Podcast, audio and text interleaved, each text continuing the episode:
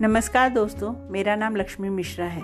मैं आप सभी का मेरे इस पॉडकास्ट जिज्ञासा पर स्वागत करती हूँ। बचपन से हम लोगों के मन में बहुत सारी सवाल होते हैं और ये सवालों का जवाब ढूँढने के लिए हमारे मन में जिज्ञासा होती है।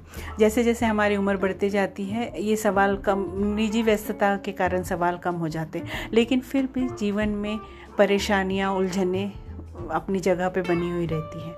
मैं अपने इस चैनल के माध्यम से आप सभी के साथ अपने धार्मिक ग्रंथों की कुछ कहानियाँ शेयर करूँगी, जिससे कि हम, हमें अपने जीवन में की परेशानियों से बाहर उभरने का रास्ता दिखाई दे। मैं आप सभी से रिक्वेस्ट करूँगी कि आप प्लीज़ मेरे इस पॉडकास्ट को लाइक और फॉलो करिए, ताकि जब भी मैं कहानी शेयर करूँ, आप